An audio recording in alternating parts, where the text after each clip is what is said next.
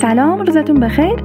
در قسمت دوم سری پادکست های با موضوع دستیاری رادیو نورو در این اپیزود قصد داریم با دو تن از دوستانمون که در خارج از ایران مشغول تحصیل در مقطع دستیاری هستن یک مکالمه ای رو داشته باشیم، نه در جهت مقایسه بلکه در جهت ایده پردازی.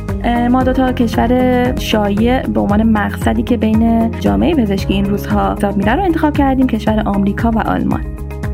بریم که با هم مکالمه این دو دوست عزیزی که البته از هم‌ورودی‌های بنده در دانشگاه بودن رو بشنویم. سلام، ممنون از این که این فرصت رو در اختیار من قرار دادین. من نازنین شیبانی هستم، ورودی هشتاد و نه پزشکی تهران، الانم نورولوژی تاپس مدیکال سنتر تو آمریکا هستم. خیلی ممنون. سال یک هستیم دیگه، درسته؟ بله بله، سال یک هستم. پنج ماه هستش که سال یکی رو گذروندین و فکر می‌کنم خیلی تایم مناسبیه واسه اینکه یک دید جامعی بتونیم به ما بدین در مورد وضعیت رزیدنتی توی آمریکا. اول اینکه تعداد کشیکاتون چقدره توی حالا سال یکی و اینکه آیا تو هر لول فرق داره این تعداد کشیکا و یا تعداد ساعت کاریاتون مثلا؟ حتما بله. ما ما این مقدار کشیکامون با سیستم ایران فرق داره چون به ساعت نایت فلوت هستش. نایت فلوت یعنی یه چیزی شبیه طب اورژانس توی ایران که ما به صلاح چهار ماه تو سال و شبا پشت سر هم کشیکیم به ساعت دو هفته دو هفته، یعنی مثلا دو هفته صبحیم دو هفته شبیم و از بین دوازده ماه سال ما چهار ماهش رو سال یک کشیک هستیم. سال دو، ولی اینم بگم که ما سال اولمون داخلیه، داخل آمریکا. سال دوم این مقدار بین پنج تا شیش ماه میشه، بسته به حالا اینی که تو چه سنتری دارین فعالیت میکنید. خب هرچی که به سال سه و چهار نزدیکتر میشه این مقدار کمتر میشه. برای همینه که پروگرام های نورو اکثر میگن فرانت لودت هستن، یعنی که سال اول و دوم بیشتر این میزان کشیکو دارن. بعد اکثر کشیکا دیگه به سال چهار میرسه به سطح هوم کاره، یعنی از داخل خونه مثل اتن سال چهار میشینه و مثلا ما که سال پایین ترین بهشون زنگ میزنیم و مثلا آپدیت میکنیم و اونم کمکمون میکنه.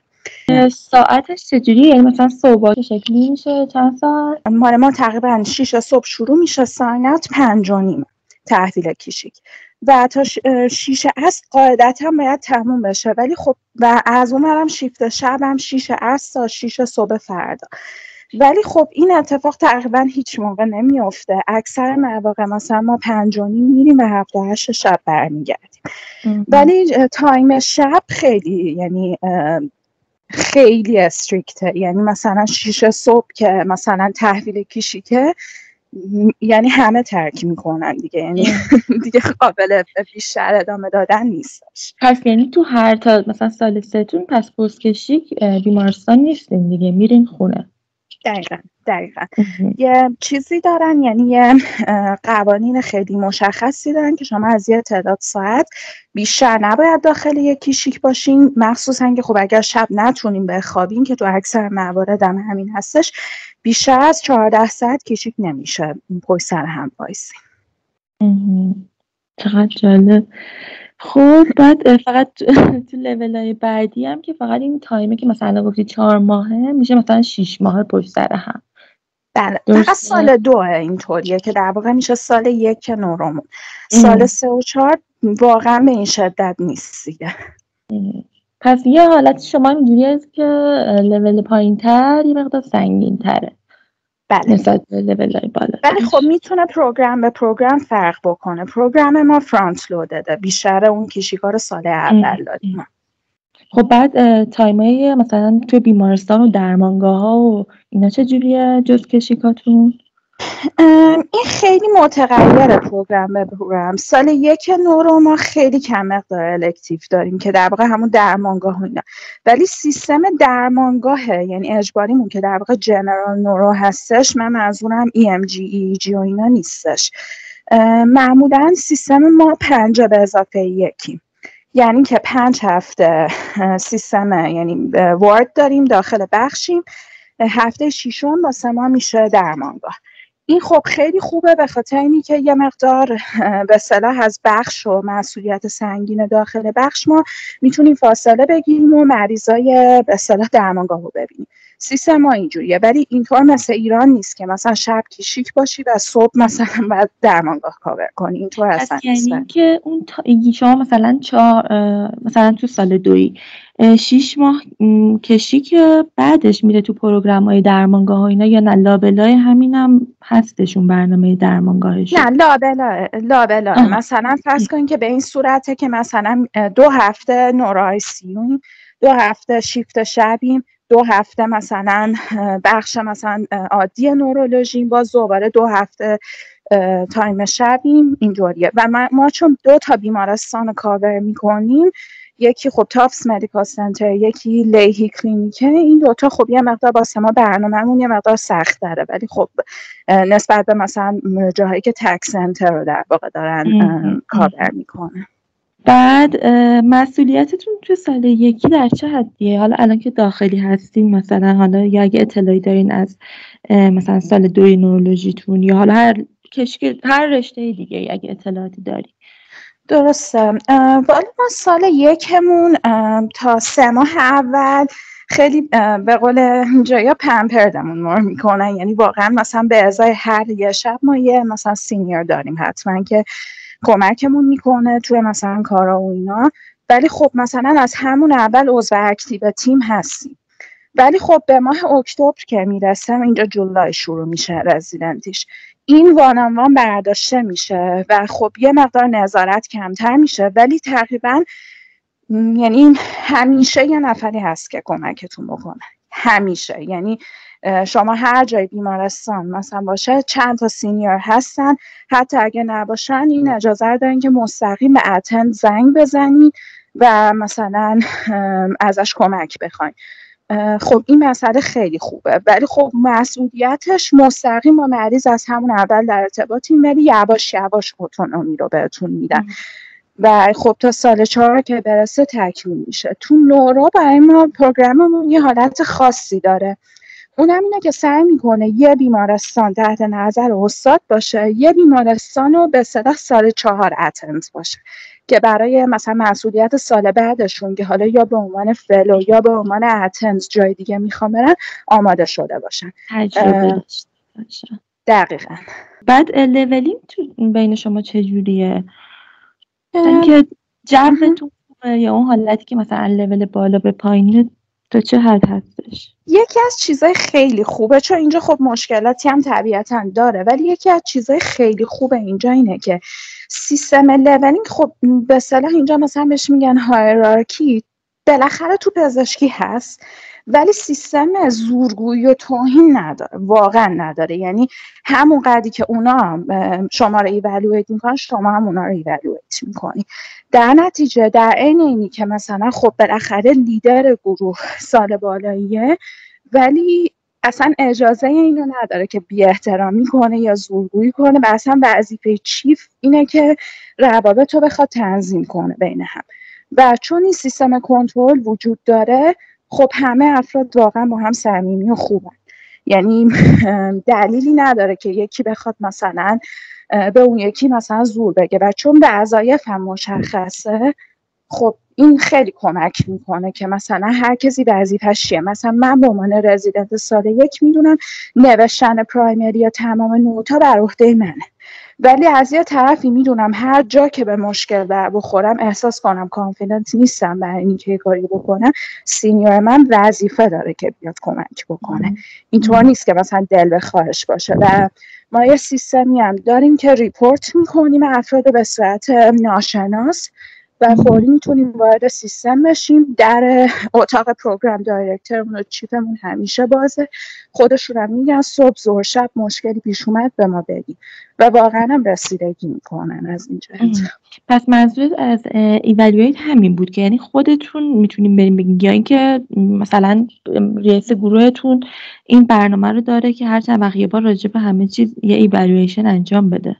هر جفتش، یعنی هم ما میتونیم هر موقع کانسرنی بود حضوری بریم، یه چیزی ما سیستمی داریم مثل نیو اینوویشن که اونجا از اتنت تا مثلا مدیکال استودنتی که زیاد دستتونه رو ایوالویت میکنین. ما ماهیه بارم بیزنس میتینگ داریم و مثلا کانسرنامون و اینا رو مطرح میکنیم که چیز باشه. بعد خود سیستم اچ آر بیمارستانم هست که مثلا برای تعداد مسائلی که مثلا حالت ریشال و مثلا چیزای اینطوری داره مثلا فوری رسیدگی میکنن. خب پس اون حالت بولینگ گوینم نیستش که بخواد پیش میاد پیش میاد ولی ساپورت داریم. اینطوریه که فوری رسیدگی میکنم و به طرف تذکر میدم به سطح ناشناس که مثلا ما ریپورتی گرفتیم که مثلا میگم شما بعد با سال بالاییت صحبت کردی، سال پایینیت یا سال پایینیت به کمک احتیاجش دیر اومدی. من خودم یه نفر رو مثلا مجبور شدم ریپورت کنم، مثلا مریض مثلا آبتاندت بودش، من بهش گفتم اگه میشه یا کمک، گفت من قهوه‌ام رو میخوام بخرم. من خب ریپورتش کردم و دیگه اون حرکتش رو تکرار نکرد. چقدر خوب. چون که پس میدوننم که در مثلا هی باز فالوشون میکنن واقعا اجرا میکنن، یعنی اون ریپورتی که اتفاق افتاده نه اینکه بخواد بدترش کنه. دقیقا همینطور. داری ریپورت کنی. همون شب کشی پدرتو در میارن. نه خب این کار بعد اینکه گفتی پدرت مثلا در میانن یه قانون انتی ریتالیشن هم وجود داره که این دیگه یه جرمه، حتی این کاریه مثلا دیگه مثلا حالت خطا نیست، جرم قانونی داره که اگر کسی از شما شکایت کنه و شما بخواید تلافی یا ریتالییت کنی، اینا به شدت قانونای فوق‌العاده استریکتی دارن که مثلا ریتالیشن علیه کسی انجام نشه و اگر این حرکت باشه ممکنه تا محض اخراجی فرد بره جلو و حتی مثلا کارش به جای بد کشیده بشه. خب حالا اینجا مرخصیاتون هم یه صحبتی میتونیم بکنی. آیا این من شنیده بودم مثلا میگن که مرخصی اجباریه که یعنی حتما مثلا بعد یه تایم شما باید یه مرخصی داشته باشین، درسته یا نه؟ این یه ذره حالت کامن میسکانسپشنه، به خاطر اینکه من از اون چیزایی که اینجا دوست ندارم اتفاقا قانون مرخصیشه و من میگم چرا. بعد این خب ما سال یک, یک و دو سه هفته تو سال مرخصی داریم، سال سه و چهار چهار هفته، ولی یه چیزیش که من اینجا دوست ندارم فقط چهار روز تو ماه شما دی آفتونه و من بعضی اوقات چهار روز تو ماه لزوما هفته یه بار نیست، در نتیجه من خیلی اوقات مثلا ده روز دوازده روز پشت سر هم کشیکم و هیچ مثلا تایم مساحتی ندارم. این خب این تیکش من دوست ندارم. مثلا ما تو ایران میذاشم بیلان بکنیم، مثلا یه ده حداقل مثلا چند تا تعطیلی رو باشم، من مثلا چهار ماه پشت سر هم رفت به حتی یه دونه ویکند من تعطیل نبود و خب این مثلا به نظر من یه چیزیه که اون سیستم ایران شاید یه ذره بهتر باشه، ولی اگر منظور تایم استراحت این درسته، تایم استراحت علاوه خصوص بعد کشی که شب خیلی جدی گرفته میشه اینجا و مثلا سعی میکنن که تمام قوانین رو رعایت بکنن، ولی باز هم تو نورا چون رشته سنگین به حساب میاد داخل آمریکا بعضی اوقات خب پیش میادش که از دیوتی آورتون مثلا بیشتر مجبور بشیم بمونیم، ولی خب خیلی کنترل شده است، یعنی مثلا انگشت شمار پیش میاد که مثلا شما حتی دو ساعت بخواین اضافه تر تو بیمارستان بمونید. بعد حالا ببین اون تایمی که هستی کاملا اکتیوی، یعنی انقدر مثلا شلوغه که مثلا طب اورژانس بعد فیکس تو اورژانس باشی یا حالا بخشا یا اینکه نه مثلا اونم آنکادی و مثلا زنگت میزنن میری پایین مریضو میبینی؟ خیلی بیزیه، یعنی این همون خیلی بیزیه، یعنی علاوه خصوص حالا باز داخلی بهتره نورا چون تعداد من خودم بیمارستانی که هستم چهارصد تا سرجم رو هم تخت کریتیکال کر داره و اینا نورولوژی هم جز روتیشن‌های اجباریشون نیست بچه های آمریکا، الکتیوه و متاسفانه خیلی اطلاعشون بالا نیستش راجع به نورولوژی، از چپ و راست مشاوره میزن. الان مرکزی که من توش هستم سانتر پیوند قلب خب مثلا هایپوکسیک استروکه، سایت لیور ترانسپلنت، هر انسفالوپاتی که باشه چپ و راست به مثلا مشاوره نورو میدن و حتی اگر شما مشاوره میخواین ریجکت بکنید، هر مشاوره مینیمم یک ساعت کار چیز داره، پرونده نویسی و چیزای اینطوری داره.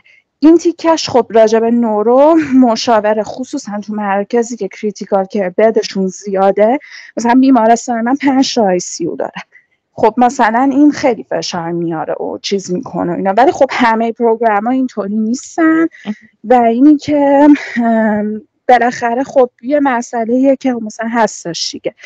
ولی خب اون تایم دوازده ساعت صبح که واقعا بعضی چهارده ساعت پونزده ساعت هم صبح واقعا میتونه برسه حتی بیشتر، ولی تایم شب خب همون دوازده ساعته و عین این چهارده پونزده ساعت یا دوازده ساعت رو واقعا خیلی اکتیوه. یعنی من مثلا مقایسه میکنم با لود کاری داخلی ها، چون من با نورو خیلی تو ایران نبودم، دوره انترنی فقط دو هفته بودم، با رزیدنت های داخلی مقایسه میکنم خیلی سنگین‌تر لود صبح.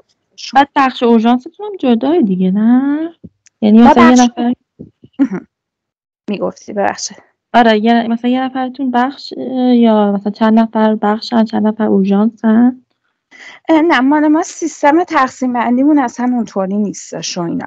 مثلا برای نورولوژی چون من روتیشن نورام هم گذروندم داخل اینجا، اینطوریه که یکی یکی پیجر استروکالو دستش میگیره، یکی پیجر مشاوره رو دستش میگیره، یکی هم پیجر بخش و خب این متفاوته یه ذره. مثلا خب استروکال یه چیزیه که هر آن ممکنه اتفاق بیفته و مثلا یکی از چیزهای دیگه هم اضافه کنم اینجا خیلی جالبه اینه که واسه هر رزیدنت نورو داخل چارت دور تو نیدل اندازه گیری میشه و خب اینا میبینن که مثلا کی مثلا پس کنید که تی پی ای و اینا رو مثلا برشون مثلا پس کنید که تعظیم میکنن و اینا, اینا همه دقیق مثلا اندازه گیری میشه. درنش یه ذره فرمت اورژانس و اینا اینطور نیست، یعنی متفاوته یه ذره. چقدر جالب.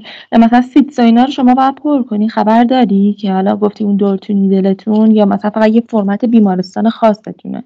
چون مثلا اینجا ما یه مدتی باید پر میکردیم. مال ما چون میدونی که سیستم پرونده اینجا اپیک الکترونیک همش، مال ما تمام این فرمت ها رو پری دیفایند داره داخل اون و چونم نورولوژی یه رشته خیلی ریسرچ بیسه، ما صد تا چیز رو باید پر. این همون تیکشه که یه مقدار خب مثلا وقت گیره و اینا، مثلا مثلا همین ان آی اچ اس اس یا مثلا اسپکت اگر ترومبکتومی انجام بدن تیکی تمام اینا رو بعد تو پرونده مثلا درج بشه، مثلا اندازه گیری بشه، نوشته باشه و خب نوتا هم اینجا خیلی دقت بالاتر. نوتاتون رو پرونده پرونده نویسی دارین دیگه، اون سیستمتون رو نفهمیدم فقط، مثلا اون چیز یعنی بعد این الکترونیکی وارد کنین درسته؟ بله، یعنی به سمت ما دیگه پرونده چارت کاغذی تقریبا نداریم اینجا اصلا، یعنی در حد مثلا یه سری چیزا مثلا نوار قلبای سرپاییناس خالیه. همه چیزی که مثلا روزانه‌تون مثلا کاغذی نیست دیگه هیچیش. نه، همه رو باید تایپ بکنیم داخل سیستم بنویسیم و خب جزئیات پرونده خصوصا نورو که رشته‌ایه که معروفه به اینی که خب جزئیات هیستوری و فیزیکال اگزامینیشن توش خیلی دقیق داره، خیلی باید یعنی مثلا مقایسهش با مثلا پرونده ایران مثلا مثلا ده صفحه به یه صفحه است کامل. یعنی مثلا تو اسسمنت و پلنتون شما هرچی از ذهنتون میگذره بعد داخل اون بنویسیم به طوری که نفر بعدی ببینه چی از ذهن شما گذشته، چرا یه کاری رو کردین و چرا یه کاری رو نکردین. تمام اینا مثلا باید درج بشن. یه ذره سخت اولش ولی بعدش واقعا راحت میشه. دقیقا. بعد آموزش خاصی مثلا مدونی دارین برای رزیدنت ها؟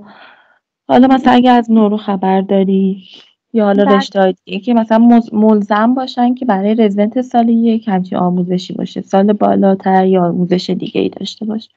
حتما. اینو البته بازم پروگرام به پروگرام فرق میکنه، ولی ما هر روز که خب کنفرانس صبح و کنفرانس نون داریم، ما چهار ساعت تو هفتم که معمولا روزای جمعه است یا پنجشنبه، ما یه چیزی تحت عنوان آکادمیک هفته داریم که این پروتکتد استادی تایمه که تو این چهار ساعت یا پنج ساعت هفته پیجر ما انتقال داده میشه یا به استاد یا به حالا یه چیزا اینجا دارن تحت عنوان پی ای و ام پی که ما تو ایران نداریم، یه کمک پزشکن در واقع، و شما هیچ مسئولیت مریضی تو این مدت آکادمیک هفته نخواهید داشت و براتون کنفرانس میذارن، ورکشاپ میذارن. مثلا ما قبل از اینکه وارد نورو بشیم هممون یه یه هفته تا دو هفته ورکشاپ برای ما میذارن که بهمون آموزش‌های لازم رو بدن.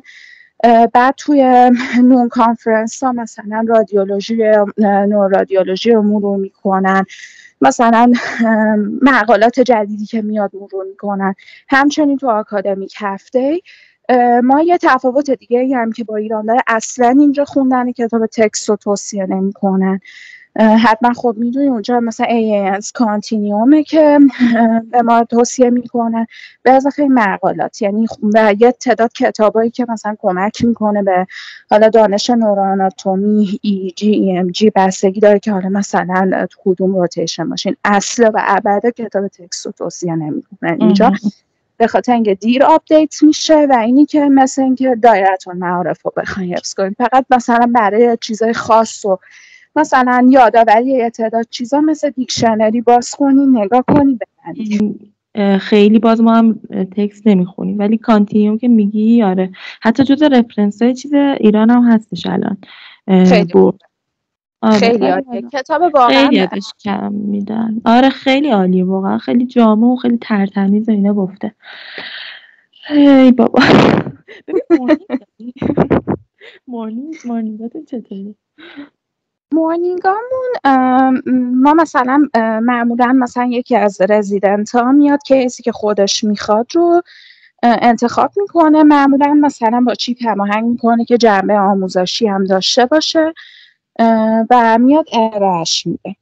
یه تفاوت عمده که من میگم باز خیلی تو نورو، من خب تو ایران نبودم، دو هفته فقط بودم، ولی یه تفاوت عمده که با ایران داره اون سیستم بوفه ترور شخصیت رو واقعا اینجا نداره. یعنی همه با همدیگه مثلا نشستن صحبت میکنن، خیلی حتی مثلا صبونه میدن، مثلا چیز میدن دوره هم، و واقعا مثلا تا پایان پریزنتیشن حتی اساتید به خودشون مثلا نمیخوام بگم اجازه نمیدم، ولی واقعا سعی میکنن که مثلا بزنن فرد حرفش تموم شد و بحثی هم اگر هست بحث گروهی میشه، نه اینی که به سطح پاسخ و سوال مثلا خیلی مثلا حالت چی میگم موسعل سلوار و چیزا نزنه.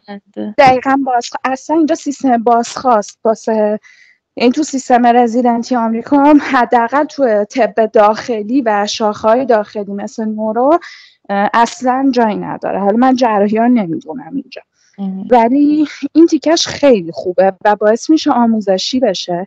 و خب اینا رو سیستم فیدبکشون هم خیلی کار میکنن، مثلا فیدبک منفی رو چجوری بدم، فیدبک مثبت، آرامشش واقعا خیلی بیشتره. و خب من فکر می‌کنم آخرین چیزی که تو رزیدنتی نیاز استرس اضافه است، چون رزیدنتی بالاخره هر جای دنیا باشه جای. جاش فرقی نمی نمیکنه، سخته، این تعارف هم نداره. بعد دیگه سعی میکنن که به این شکل باشه. دست درد نکنه. و سوال آخر به قول معروف last but not least، قضیه درآمد حقوق. این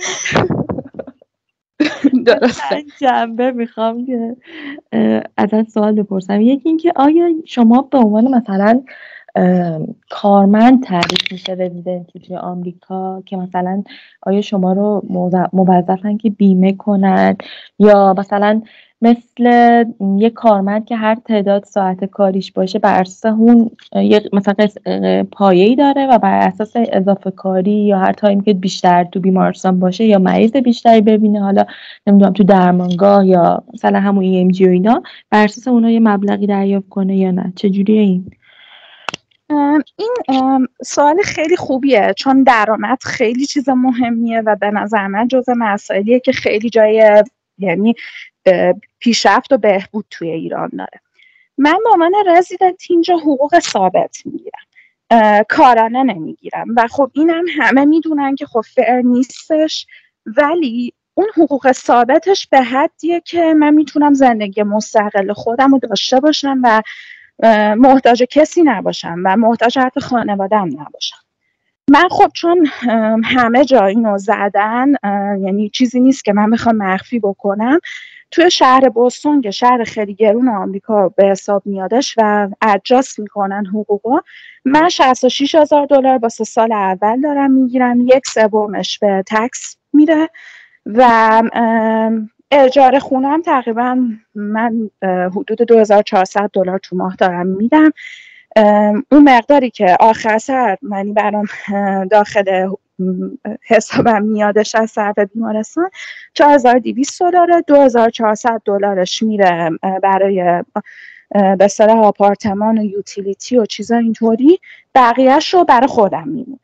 از این حساب کتابی کردم حتما متوجه میشی زندگی لاکچری نمیشه باهاش داشت، یعنی زندگی کارمندیه، ولی کاملا به حد اینی که اجاره خونم رو بخوام تو شهری مثل بوستون بدم و حتی پس انداز بکنم برام وجود داره و این خب چیزیه که من در جریانش هستم، تو ایران رعایت اصلا نمیکنه و شاید یکی از خب انگیزه های اصلی هم که من خودم تصمیم گرفتم که بیام داخل آمریکا درس بخونم به خاطر اینکه خسته شده بودم از بس که میدونی، یعنی وابسته بودم و اینو دوست نداشتم و من فکر میکنم این مثلا یه چیز یونیک برای من نیست، فکر میکنم همه همینطورن و خب بچه ها زحمت کشیدن، این کانسپت یه ذره جا نیفتاده که ما درس رو میخونیم که زندگی بکنیم.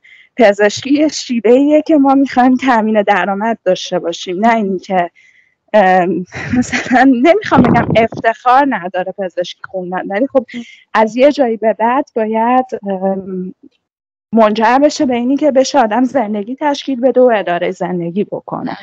الان ما اینجوریم که مثلا حقوق ما پنج میلیونه، من پنج میلیون و پونصد اجاره خونم. همین دیگه، این مثلا پنج میلیون خیلی کم، خیلی که مثلا فرض کن که این که برای اجاره خونه، بعد مثلا تو فرض کن بیمارستان ما مرکز شهره، اگه بخوای با ماشین بری طرح میفته، اگه بخوای با مثلا اسنپ بری چند برابر حتی. حالا یعنی خلاصه که واقعا پس شما میگی که درسته که نمیشه زندگی لاکچری اونجا داشته باشه، ولی میتونیم پس اندازتو بکنیم و به هیچ کسی هم مستقل یعنی وابسته نباشی. دقیقاً. باز خیلی خوبه، فوقش آدم یه سه چهار سال زندگی لاکچری نداشته باشه دیگه. تو ایران بیشتر گوش نمیمونن رزیدنت ها. خب بعد و آخرش راجبه حقوق، آهان بین لیول های مختلف تو فرق داره حقوق؟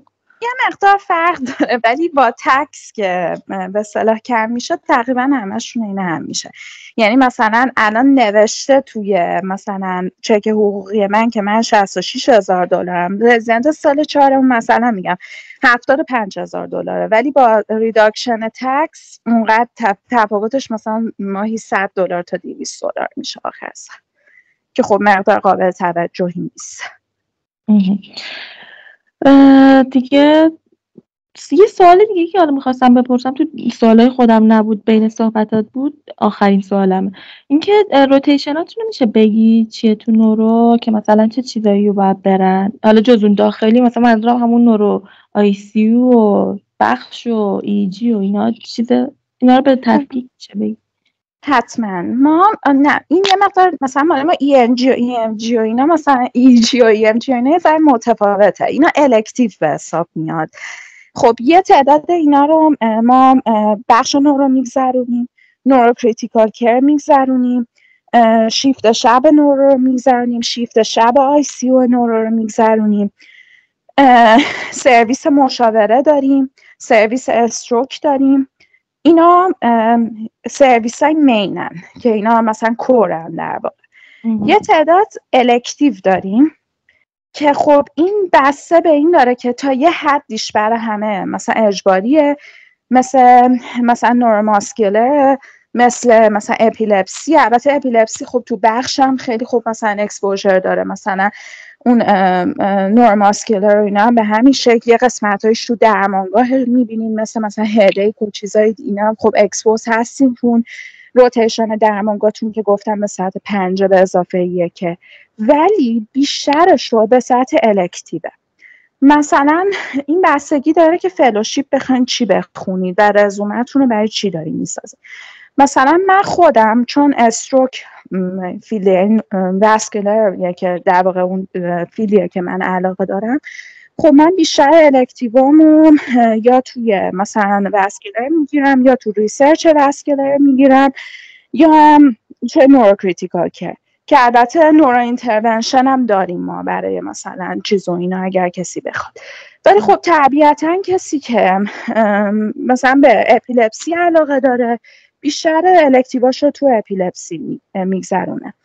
سال دو ما فکر میکنم دو ما اگه اشتباه نکنم شاید یه ذره کمتر الکتیو داریم، ولی این الکتیو هرچی به سال سه و چهار نزدیک میشین مقدارش بیشتر میشه، یعنی یه ذره بیشتر نه کانسیدربلی بیشتر میشه که فرد رو برای اون هیته که مثلا میخواد توش فلوشیپ بخونه یا جاب بگیره آماده بکنه. در نتیجه این سوالی که کردی جواب خیلی فیکسی نداره، خیلی بستگی به مثلا علاقه فرد داره. و البته خب مثلا سنتر که مثلا مال ما اون سنتر که من الان هستم دانشگاه تافس بیشتر قطب نوروکریتیکال و استروکه، ولی مثلا خب سنترهایی هستن مثل میو که مثلا توی نورو مثلا ایمیونن که مثلا حرف اول میزنن، یا مثلا اپیلپسی مثلا استنفورد و یو سی سان فرانسیسکو که مثلا خیلی میشه بستگی داره. خب پس یه سری کور داریم، یه سری الکتیو داریم که اون الکتیو ها برسونه که هر کسی بخواد آیندهش توی چه فیلدی کار کنه. دقیقا دقیقا. و بعد سال چهارتون چجوری میشه تکلیف کجا باید بریم؟ اون قضیه طرح نداریم شما؟ نه نه مثلا ما... نه ما طرح نداریم. نه دو تا شما چند تا پتوه میتونید داشته باشید. اینقدر سوال احمقانه. نه بابا نه این چه حرفیه. نه ما چند تا پتوه. اگه من راضی هم طرح داشته باشم مثلا برم لس آنجلس.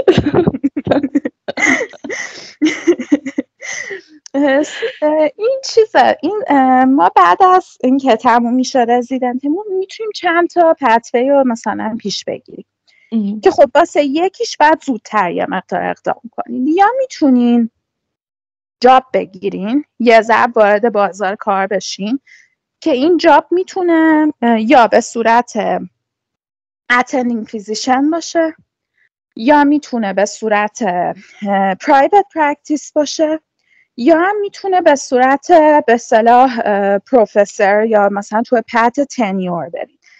خب اینجا هم تو ایران اتندینگ و پروفسورشیپ یکی هن ما هم دیگه، در صورتی که اینجا اینطور نیست، یعنی ما اتندایی داریم که واب... یعنی آموزشی هن و اتندایی هستن که مثلا تو نان تیچینگ سرویس هن. خب هر کدوم از این سه تا پتوهی که گفتم یه تعداد معذرت، خب میگم فیزیشن ساینتیست رو من جاتم میام چون واقعا الان دیگه فلوشیپ براش لازمه. بین این سه تا میتونید یکی از این راه‌ها رو انتخاب بکنید که هر کدوم مزایا و معایب خودش رو داره. یا اینی که مثل خیلی دیگه از کسایی که خصوصا خارجی‌ها که کسایی که خارج درس خوندن اینجا ترجیح میدن فلوشیپ بگیرن و خب میتونید از بین این فلوشیپ هایی که هستش یکی رو انتخاب کنید، ولی سال سه ما تو فلوشیپ مچ میشیم. در نتیجه سال چهارتون میدونید تکلیف چیه، برنشه مثلا خب یه مقدار خب از زودتر اگر فلوشیپ میخواین اقدام بکنید برش. و بعد از اونم بعد از فلوشیپ هم همین سه تا راه وجود داره به اضافه یه, یه پتوهی که ریسرچ بیسه بهش مثلا فیزیشن ساینتیست میگن که خب اون اصلا کلن یه به صلاح به قول اینجا یه بالگیم دیگه است کاملا. هر کدوم از اینا هم یه تعداد مزایا و معایب خودش رو داره که مثلا تفاوت درآمد داره، مثلا تفاوت روزهای تعطیل داره، هفته‌های تعطیل داره، جاب سکیوریتیشه که ممکنه با هم دیگه متفاوت باشه دیگه. هر کسی باید با علاقه و شرایطش بخواد نگاه کنه. کلن هم به سطح یه رول آف تام تو شهرهای بزرگ درآمد کمتره، تو مناطق رورال خب و مثلا حالت روستایی تر یه مقدار درآمد خب خیلی بیشتر، یه مقدار هم نه. و دوباره به عنوان رول آف تام شغل آکادمیک و دانشگاهی درآمدش یک دوم تا یک سوم شغلای نان تیچینگ و پرایوت پرکتیس. ببین بعد اینجا سال چهاری ما اینجوریه که دیگه تقریبا بج... حالا مثلا تو نورو که عملا برای بورد میشینیم میخونیم. اونجا هم همچین چیزی هستش که حالا اون قضیه که گفتی میتونی اون پسوهی رو انتخاب کنی که استاد بشی، آیا وابسته به نمره خاصه یا اصلا کلا اوالویشنشون بعد از یعنی دوران رزیدنتی چیه؟ آیا مثلا مثلا ما بورد داریم و بر اساس اون تعیین میکنی که شما چه مسیری انتخاب کنی یا نه؟ هر کسی آزاده که هر حالا مسیری رو طی کنه. این خیلی سوال خوبیه. ما داریم بورد ولی اصلا با فرم ایران نیستش، به خاطر اینکه کلا توی آمریکا بعد از دوره پزشکی عمومی هر امتحانی دیگه نمرش هیچ ارزشی نداره، یعنی ارزشش به صفر میرسه، یعنی شما برای همینه که حتی ریپورتش هم به سطح پس و فیل میکنه. تازه خیلی از مدیکال اسکول دانشگاهی پزشکی هم داخل آمریکا، من جمله هاروارد که دیگه صدرشون و نمبر وانشونه، اینا سیستم پس و فیل دارن، یعنی نمره رو سعی کردن که فاکتوری باشه که حذف بکنه. سال چهار نه، اینطور نیستش که دربست نشسته باشن تو خونه دارن برای بورد میخونن، اینا نقش اتندو دارن، دارن کنفرانس میدن، آموزش میدن، ریسرچ دارن و برای جاب آیندهشون اینا رو آمادهشون میکنه. چرا؟ به خاطر اینکه چیزی که شما برای جاب گرفتن احتیاج دارین یکی سابقه کاره و یکی کانکشنه. شما مثلا وقتی که کنفرانس های متعدد میرین میتونین چند نفر آدم رو ببینین، واسه پارتنرشیپ صحبت کنین، برای جاب اینترویو صحبت کنین، برای فلوشیپ صحبت بکنین. در نتیجه یه مقدار فرمت با ایران کاملا فرق داره، یعنی نمره نه، هیچ اهمیتی برشون نداره، به خاطر اینکه نمره پاسی اینجا تقریبا تو تمام امتحانای گریجویت اسکولشون هشتاد درصد امتحان به بالاست و کسی که این هشتاد درصد رو بیاره دیگه اینا معطا رو خشخوش نمیذارن، میگن خوبه، اون حدی که واسه چیزه رو بهش رسیده. حالا ما ببینیم اسکیل کارش چیه، رزومش با چی پر شده، چقدر تحقیق کرده، اصلا چقدر آدم لایکبلیه که اینجا خیلی مهمه. مثلا سوشالی آکوارد نباشه این آدم، مثلا درسش عالی باشه ولی مثلا همکار خوبی نباشه، اعصاب ما رو خورد کنه. آره خیلی ممنون، دست شما در نکنه. یه صحبت خیلی خوبی رو داشتیم برای این اپیزود رادیو نور و مطمئنم که ما بازم باز کار داریم.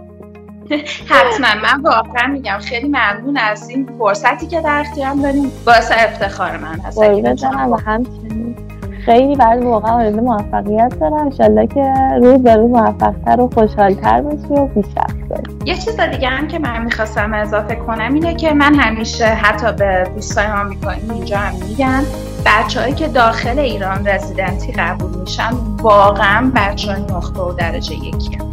و از جهت پرکتیس پزشکی و سواد واقعا جزو بهترینم و من هم کلاسی بودم باشون، واقعا باعث افتخارمه، چون با واقعا باهوشترین و واقعا با سوادترین بچه ها تو پزشکی واقعا هم کلاس بودم، خیلی چیز ازشون یاد گرفتم، نه تنها از خود دانشگاه بلکه از دوستان داخل دانشگاه تهران. مطمئنم که پروگرام‌های دیگه داخل ایران هم همینطوره. خیلی ممنونم از اینکه انقدر خوبی و انقدر خوب صحبت کردی. قربونت، مرسی. به همچنین مرسی عزیزم، قربونت، خدافظ. خدافظ.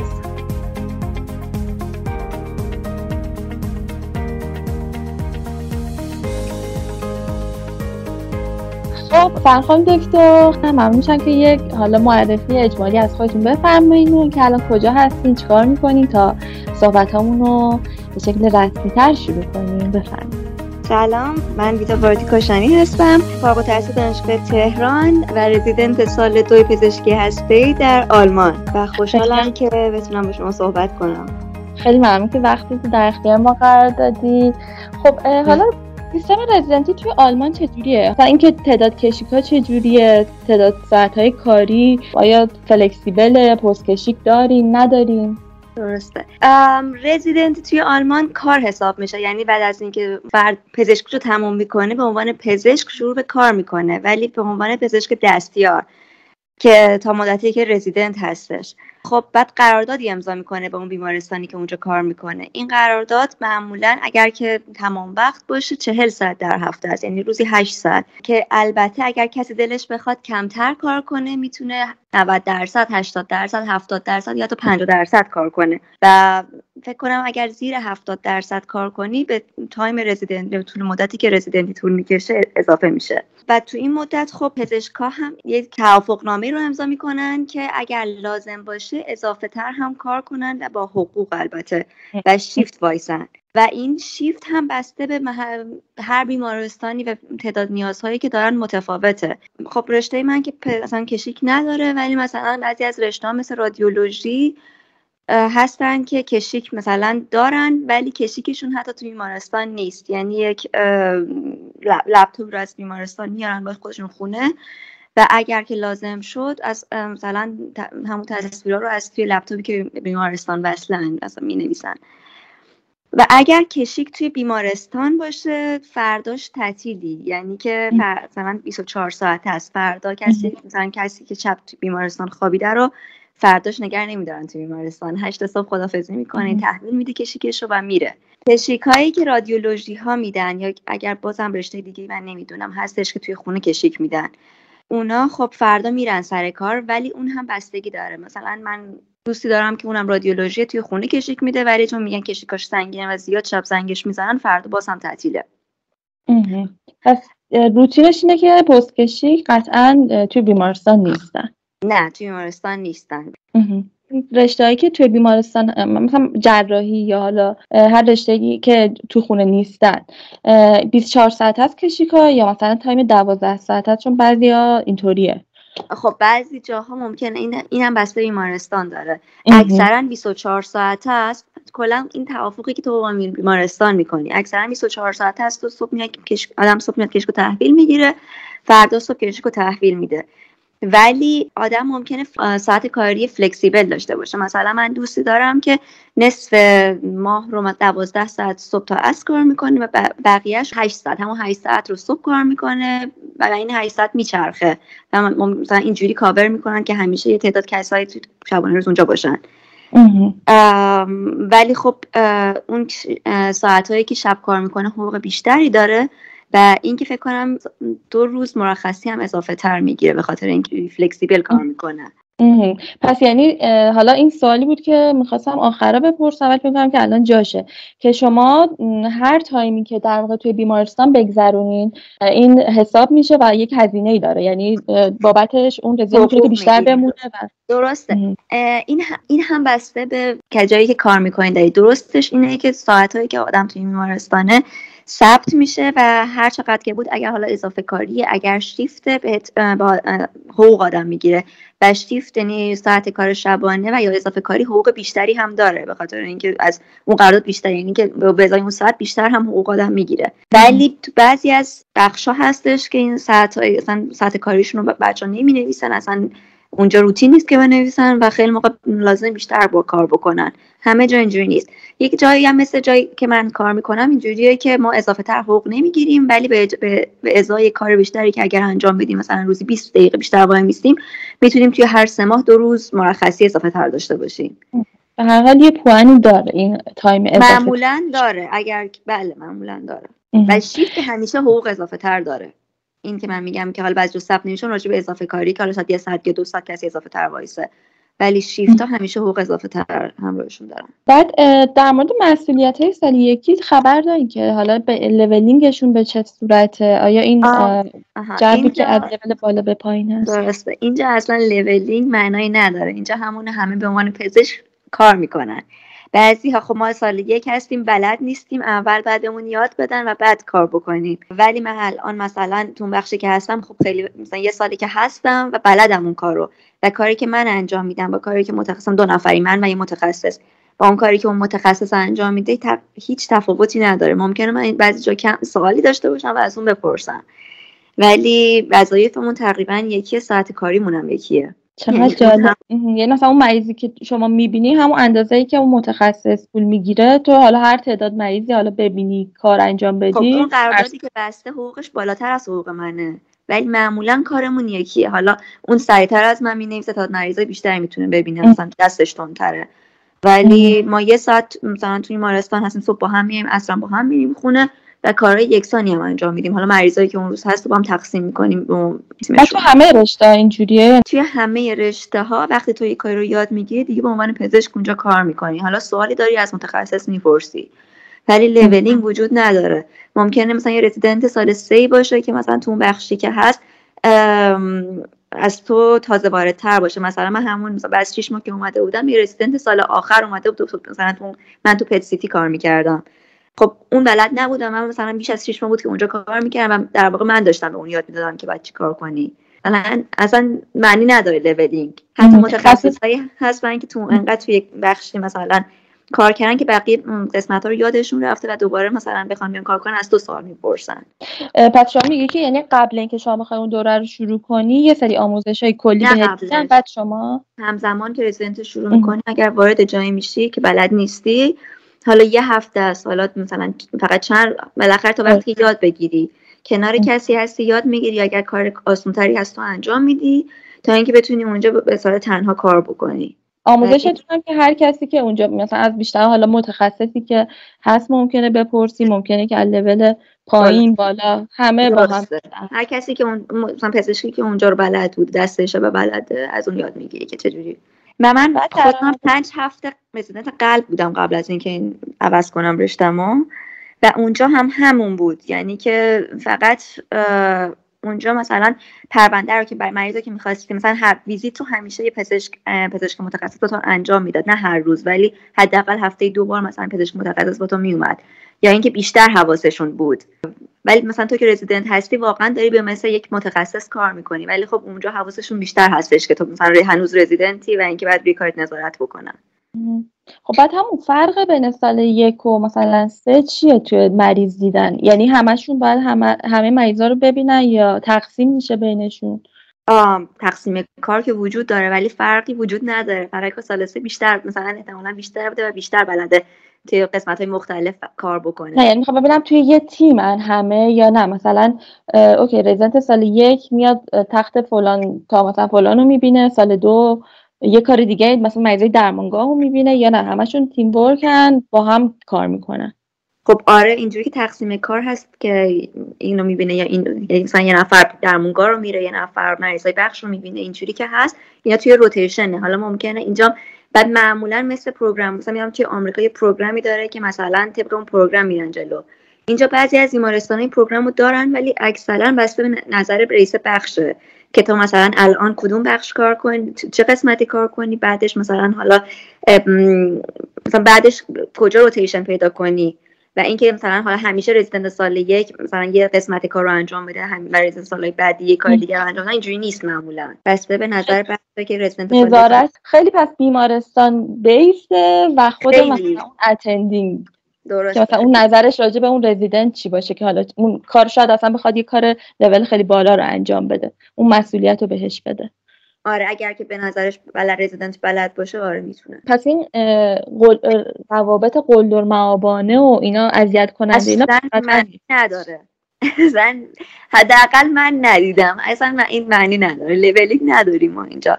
آره اگه که چیزی رو اشتباه انجام بدی، اگر که بد باشی تو کارت یا اینکه مثلا احساس کنن که تو آدم حواس پرتی هستی، ممکنه مثلا اگر سال پایینی باشه بهت نمیپره ولی ممکنه بعد برخورد بعد برخورد بشه، ولی اونم قابل مقایسه با برخوردهایی که بعضن استادها تو ایران دارن یا لول های بالاتر با ایران دارن مثلا نیستش. و اینکه تنبیه هم واقعا نداریم. تنبیهی که اینجا میتونن آدم بکنن اینه که آدم اولا دعوا کنن و اگر که از کار آدم راضی نباشن اینه که قرارداد آدم تمدید نمیشه. با چی میشه قرارداد تمدید نشه؟ میتونه یه دیگه درخواست جای دیگه شروع به رزیدنت کنیم، اینجا فرقی نداره. آره دیگه قرارداد و بدترین اتفاقی ممکنه بیفته قرارداد تمدید نمیشه، ولی حقوق تو موظفن که بدن و اینجوری هم نیست که به خاطر مثل ایران به خاطر اینکه تو اشتباهی کردی کشی که اضافه بخوری، مثلا سیستما نیست. بعد این درآمداتون چجوریه؟ یعنی مثلا فرصت برای سیو و حالا اینکه دخل و خرجتون به هم بخوره و اینکه خب تو به عنوان اینجا به عنوان پزشک کار میکنی و حقوق خوبی هم داری، یعنی از بقیه کسایی که توی آلمان کار میکنن حقوق بالاتری داری و هر رزیدنت بر اساس یک جدول حقوقی رز... حقوق میگیره. بیمارستان‌های مختلف جدول‌های مختلفی دارن ولی همه‌شون به هم نزدیکه و هر سالی که میری بالا حقوقت اضافه تر میشه. حالا سیصد یورو در حقوق خالصت اضافه تر میشه، یعنی ماهی سیصد یورو بهش اضافه میشه تقریبا، حالا دویست سیصد یورو تا شش سال. بعد از شش سال دیگه بعد آدم تق... امتحان تخصص بده و علاوه حقوقی ثابت میمونه. بعدش به عنوان تخصص یک پرش میکنه و دوباره یک جدول حقوقی معمولا وجود داره. ولی وقتی که متخصص میشی میتونی که چونه بزنی سر اینکه حقوقی که میگیری، ولی رزیدنت ها معمولا بر اساس همون جدول حقوقی حقوق میگیرن و حقوق که خوبی هم هست. یعنی که اگر حتی یه نفر توی خانواده کار کنه معمولا معمولا نصف یا حتی بیشتر از نصفش سیو میشه، در حد اینکه اجاره خونه‌اش رو بده، لباسا و خرید خورد و خوراکش رو ازش بده، خوبی داشته باشه و سیو هم بکنه. بله، حداقل نصفش میمونه. حداقل. آها، اینم در مورد حقوق که گفتم، ولی میخواستم بگم که ولی در نهایت که متخصص میشی حقوق مثلا اینجوری نیست که تصاعدی بره بالا.